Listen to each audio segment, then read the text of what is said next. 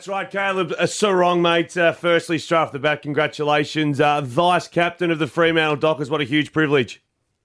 Yes, thank you very much. Thanks for having me, guys. Um, yeah, massive privilege. It's something that I guess coming in and going in my fourth year, I didn't really expect. And when you walk in the door, you just want to kind of get a game. And then once I, um, I guess, felt comfortable around the place, I just wanted to make the place the best place could be and um, help any in any way I can to get this club to where it belongs. And that's there on the last Saturday in September. So um, yeah, I'm just really excited about the opportunity that we have as a leadership group to help drive um, where we want to go as a club because it's a it's a great playing group at the moment. Now, mate, uh, Alex Pearce is captain. Now, there's a video kicking around Fremantle, and Luke Ryan was asked why uh, Alex Pearce would make a good leader, and he said, "Oh, I didn't vote for him."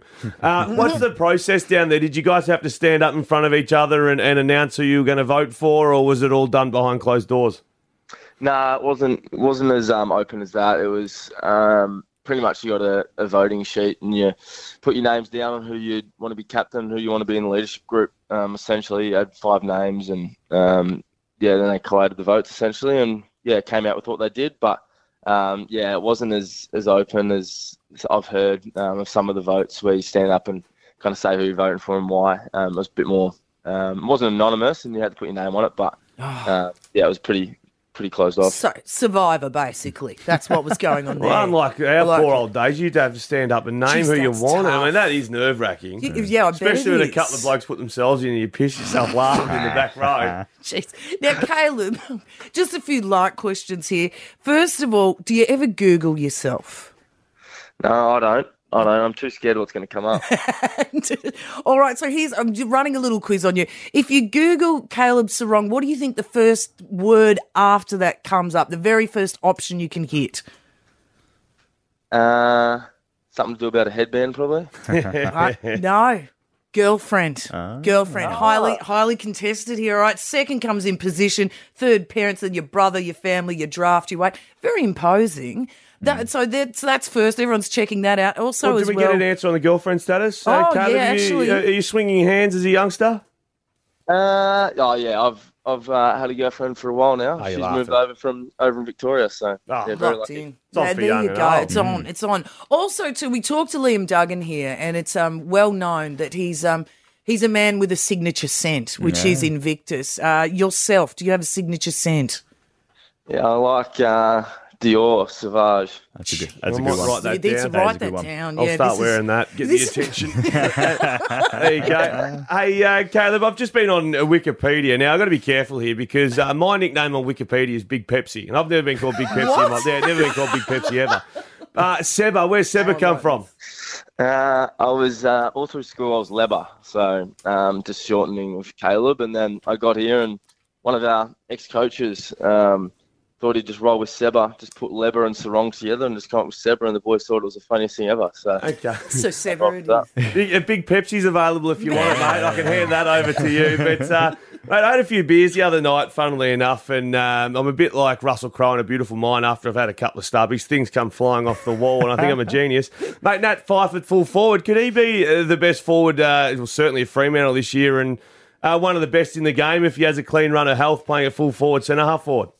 Yeah, definitely. He's um what he's been able to do the last kind of month probably since he's I guess really felt comfortable down there and um, started playing with the forward line and, and learning the craft is um, yeah pretty special to be honest. He's he's kicked I think three goals in the last three games or something like that. So um, his ability to impact the contest forward of the footy is elite and that's in the air and, and on the ground. So um, yeah, he's still finding his feet and he's going to keep learning week by week, and I just think he's really excited about the potential growth in that side of his game. And uh, so are we. Um, you kick it down to his area, and you know you're going to get a contest at least. Um, mm. But yeah, when he's when he's running full pelt at you on the lead, you get drawn to him pretty quick. So um, yeah, when you're running out, your eyes go straight to him, which means you get plenty of opportunities, um, which should be exciting.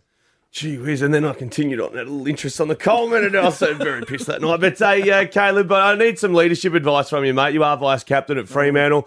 Uh, my wife's heading overseas. My mum's coming in now. Two bedrooms have got an air conditioner, only two. Uh, Mum's a Gippsland lady. I was thinking that uh, I could throw her in the unair conditioned bedroom. Uh, as a leader, what would you advise me? Mum goes in the AC room, or she's old enough and she's a bit of a warhorse, she'll be right.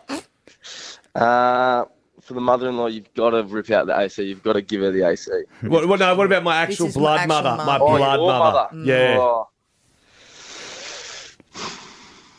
I'm not enjoying this hesitation. tough Deep one. breath. She goes. She goes in the hot box. I was box. thinking what I'd do with my mum. Yeah. What would you do with your mum?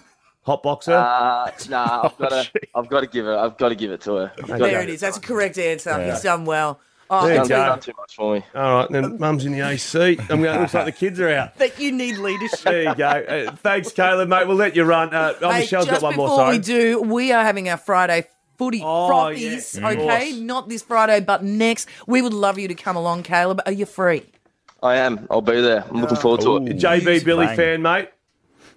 Pardon? Are you a JB and Billy Brownless fan? Oh, I love him. Love Yeah. him. Nah, beautiful, mate. We look forward to uh, seeing you there. Fun fact uh, Caleb played for Gippsland Power, where I paid.